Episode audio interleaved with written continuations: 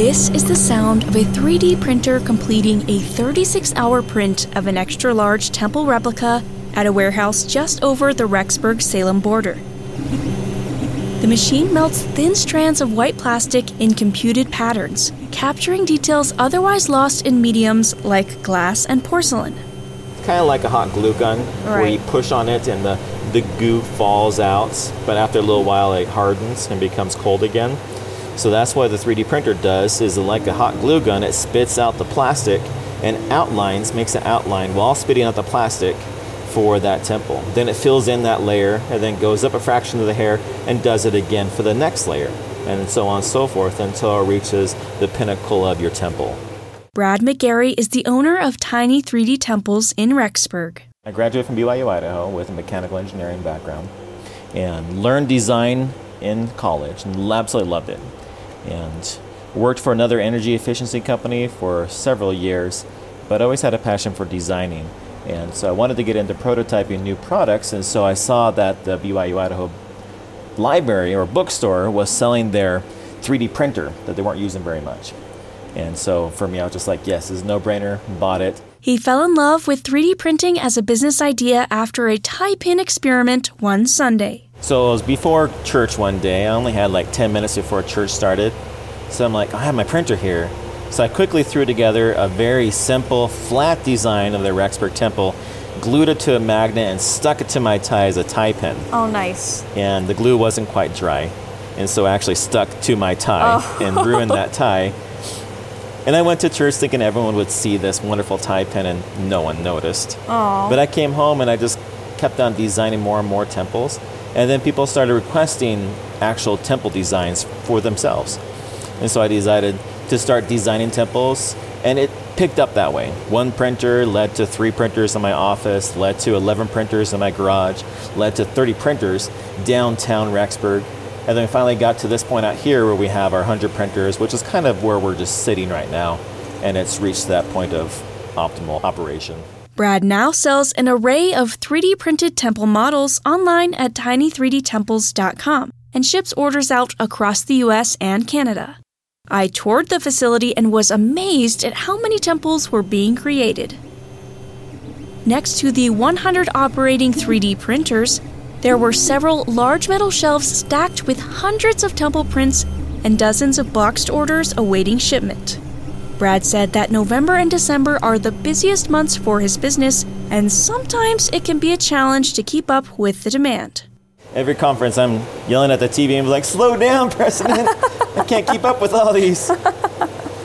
you hear it in conference. People are always so excited when they hear their temple being announced. And so we offer every single temple here. We want to make sure everyone understands that when they come to our website, that they can get their specific temple, whether it be a brand new one or obscure one that's been built 30 years ago in South America. We have it available for them. So everything is made to order. Every single temple, it's hard to keep 250 up to 300 temples in stock in the different varieties that they want them Right. for. They're- We have temple music lights, light up, play music. We have temple ornaments. We have temple magnets. And keeping all that in stock is just impossible. But 3D printing allows us to carry every single temple that everyone wants for their particular temple and be able to print it on demand. So, yes, one music light right here takes up to about 16 to 24 hours. So, one printer is tied up on one temple for one entire day. Brad also operates a sister business called Latter Daisy, which specializes in laser cut wooden signs. We have this building right here, and right next to us is our other building. In that one, we have our wood shop. In our wood shop, we have our table saws, we have our chop saws, we have our lasers that are able to create our wooden ornaments. We're able to create the frames for our proclamation sign sets. We're able to get the text cut out, that's raised text cut out, for our proclamation sign sets as well.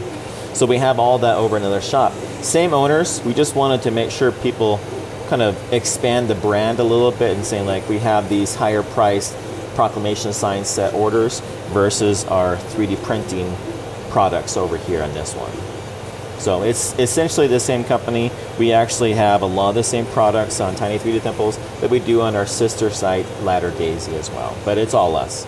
Periodically throughout the year, Latter Daisy holds a hands on workshop where participants can design their own wall decor. We started that one in kind of in the lull of the season during the summertime just to pick up some business and to also invite people into the workshop, expand some of their artistic or DIY creativity, which is a fun project. I mean, they come in, they're able to pick a lot of fun things and create that project there.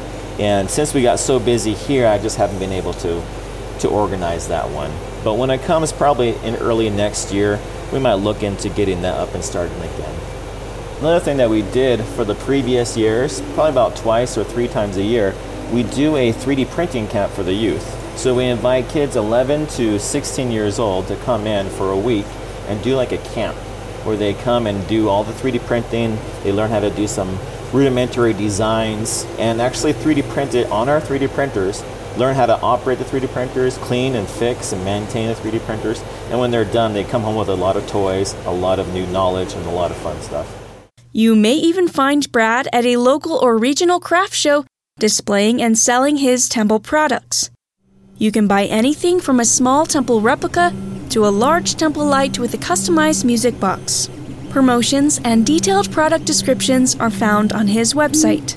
For BYU Idaho Radio, I'm Ashley Chilcutt.